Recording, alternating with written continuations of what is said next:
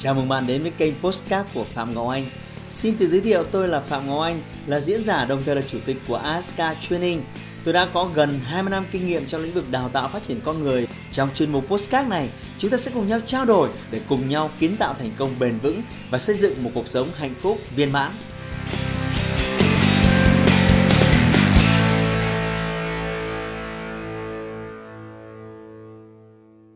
Chào ông bạn đã quay trở lại với kênh youtube của Phạm Ngọc Anh. À, Hôm nay à, tôi rất là hào hứng với một cái chủ đề, một cái câu hỏi rất thú vị. À, Có nên nghĩ về việc về quê sinh sống hay không? À, cái câu hỏi này khiến tôi nhớ đến một cái người uh, diễn giả tôi đã follow nhiều năm nay. Anh ấy ở Thái Lan. À, Anh ấy từng uh, diễn thuyết uh, trên diễn đàn như là TED Talk chẳng hạn à, tôi rất là khoái cái anh ấy. Anh rất là mộc mạc anh rất là dân dã. Anh kể về cuộc đời của anh ấy à, từng tốt nghiệp đại học ra sao. À, lên à, à, Bangkok à, kiếm sống như thế nào. Vật lộn ra sao thuê nhà rồi là vài năm vật lộn mưu sinh bon chen. Và cuối cùng là vẫn nợ nần vẫn đói khổ và rồi anh ấy quyết định là anh ấy rời bỏ phố thị, rời bỏ Bangkok. Để anh quay trở về cái vùng quê của anh ấy ờ, sinh sống. Và anh có làm rất nhiều cái video rằng là anh ấy không cần phải ở thành thị, mà anh vẫn có nhà để ở, vẫn có thức ăn để ăn và sống một cuộc sống rất là bình an. Thế thì ờ, tôi cho rằng nếu mà ở Việt Nam chúng ta nếu mà phân tích và mổ xẻ ra thì ờ, tôi cho rằng đúng là ở thành thị nó cũng mệt thật, nó cũng bon chen thật. Ví dụ như bây giờ bạn mà muốn tồn tại được ở Hà Nội mỗi một tháng ít nhất bạn phải có 5 6 triệu. Sài Gòn tương tự như vậy. Nhưng mà nếu bạn ở nông thôn thì một triệu tôi nghĩ là bạn vẫn sống đủ. Không có gì phức tạp. Nếu bạn muốn có một ngôi nhà ở Hà Nội thì à, trung tâm thì cũng phải mất 4 5 tỷ. Sài Gòn tương tự như vậy. À, có thể chỉ mất à, một hai tỷ thôi. Nhưng mà nếu mà ở nông thôn mà bạn có thời gian thì bạn có sẵn khu đất rồi, bạn chỉ cần gỗ lạt dựng nhà tự tay làm nấy. Có khi chỉ vài triệu bạn có một cái ngôi nhà ra vào mà nhà của bạn rất thư giãn. Rồi nếu nói về lương thực, bạn chỉ cần một vài ờ, xào ruộng, bạn đã đủ thóc để ăn. Bạn cần tăng ra một ít rau là bạn có lương thực rồi. Bạn nuôi ít gà lợn là bạn có thực phẩm rồi. Bạn trồng một vài cây ăn trái rồi chăm nom nó. Không khó lắm, dành một chút sức lực và môi trường nông thôn. Bạn hoàn toàn ờ, có thể tạo dựng cho mình một cuộc sống tồn tại, thư giãn, không phải bon chen, không phải mệt mỏi, giống như chúng ta đang chiến đấu ở thành phố. Tuy nhiên thì à, nó tùy thuộc vào cái giá trị sống mà theo đuổi là gì. Tôi hoàn toàn đồng tình nếu giá trị sống của chúng ta chỉ đơn thuần là tồn tại và tìm kiếm cái sự bình an không phải mưu sinh không phải bon chen. Thì cái chuyện chọn về quê sinh sống vừa nao chuồng tự cung tự cấp đỡ mệt đầu. Tôi hoàn toàn đồng tình nếu đấy là giá trị sống của bạn và nhiều người khác. Thậm chí xa nữa là bạn có thể lên chùa. Uh, có thể nương nhờ, trốn cửa Phật. Tôi nghĩ là cũng thư giãn mà, bình an mà. Thì cái quan trọng nhất là cái giá trị sống chúng ta lựa chọn là gì mà thôi. Nhưng nếu bạn lựa chọn giá trị sống của mình là là gia đình, đóng góp, là trở thành một người có ích, và thậm chí mang lại nhiều giá trị cho những người khác, thì bạn không thể lựa chọn một lối sống bình an như vậy được. Đó. chắc chắn là như vậy. Khi đó thì à, bạn sẽ phải ở nơi mà có nhiều người bạn sẽ phải ở nơi có nhiều vấn đề. Và bạn sẽ đẩy mình vào một cái guồng quay của việc suy nghĩ tư duy. Làm nó là giải quyết được nhiều vấn đề hơn. À,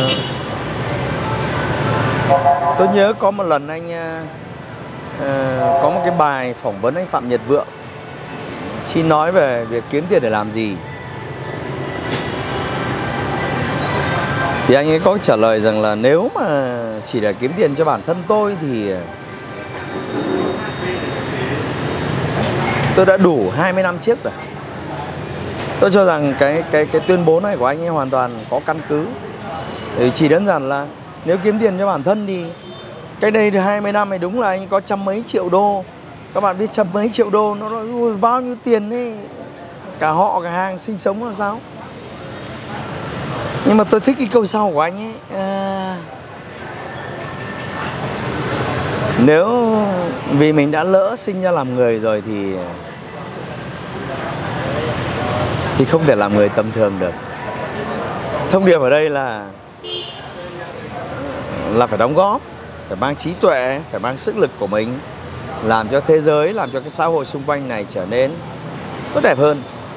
Cái động cơ này quan trọng. Hôm nọ tôi cũng đọc bài một cái đoạn phỏng vấn nói về ờ, một cái chủ đề là ở cuộc đời này nên kiếm bao nhiêu tiền là đủ. Thì sắc phú ông ấy trả lời là, tôi nghĩ ai tham lam đến mấy thì chỉ có khoảng trăm tỷ là đã nuôi sống đủ mình và gia đình của mình có một cuộc sống thoải mái. Và tôi cũng hoàn toàn đồng tình tôi cho rằng chúng ta cá nhân chúng ta không cần nhiều tiền như thế. Vài chục tỷ tôi nghĩ là đã là ổn lắm rồi. Nhưng vậy tại sao chúng ta nhìn thấy ngoài kia có rất nhiều doanh nhân vẫn đang tiếp tục uh, la vào cái hành trình uh, và chúng ta đọc thấy những câu chuyện là họ kiếm thêm được rất nhiều tiền trên cái hành trình đấy thì chúng ta cần phải hiểu đúng đắn là tiền chỉ là một cái phần thưởng uh, trong cái hành trình họ theo đuổi. Nhưng mà cái thứ lớn hơn ấy là họ đang tạo ra rất nhiều sản phẩm dịch vụ. Họ đang tạo ra rất nhiều những cái mô hình mà khiến cho cuộc sống của những người xung quanh, rồi xa hơn nữa, của thành phố của họ, của đất nước của họ, dân tộc của họ lên một cái tầm cao mới. Đó mới là những thứ họ thực sự theo đuổi. Và khi theo đuổi cái điều này thì à, nó khiến cuộc sống của chúng ta à, có ý nghĩa. Bạn phải đồng ý với tôi điều này là chất lượng cuộc đời của một con người là là cái cảm giác là mình có ích như thế nào trong cuộc đời này. À, chúng ta phải nói ngược lại vấn đề này. Bạn biết tại sao có một số người sẵn sàng tự tử và hủy hoại cuộc đời của mình không? Lý do sâu thẳm là bởi vì họ cho rằng họ họ không có ích. Họ chả mang lại giá trị gì cho thế giới này cả. Nhưng đang có những nhưng đang có rất nhiều cuộc đời ngoài kia vô cùng chất lượng chỉ vì là họ là người thường xuyên đóng góp và mang lại rất nhiều giá trị. Khi chúng ta mang lại rất nhiều giá trị chúng ta đóng góp cho thế giới này thì chúng ta thấy à, mình rất là hạnh phúc. Bởi vì à, mình thấy con người của mình trí tuệ của mình sức lực của mình những cái đóng góp mình có giá trị. Vì tôi hoàn toàn đồng tình với câu hỏi của bạn có nên về quê sinh sống không? À, nếu bạn chọn cuộc sống bình an chỉ lo cho bản thân thì cái việc lựa chọn về quê sinh sống là chuyện không sai. Nhưng nếu bạn lựa chọn mình là một người có giá trị và đóng góp nhiều hơn cái sức lực trí tuệ của bạn thì bạn phải lựa chọn một cái môi trường nào đó để bạn có thể đóng góp công hiến. Và nông thôn tôi cho mất cho là một cái dấu hỏi. Vì ở đây vấn đề nó rất đơn giản. À, và quy mô số lượng cũng như độ khó phức tạp của vấn đề nó rất đơn giản. Ừ. Vì vậy uh, tôi cho rằng thú vị nhất cuộc đời của một con người là sự dấn thân. Cá nhân tôi ở cái tuổi này rồi với rất nhiều doanh nghiệp thành công với thu nhập ổn. Ờ, con cái của tôi dần trưởng thành bố mẹ của tôi cũng được lo lắng. Nhưng mà tôi vẫn đang tiếp tục chiến đấu chiến đấu không ngừng nghỉ cho những cái dự án cho những cái giá trị mà tôi tôi theo đuổi.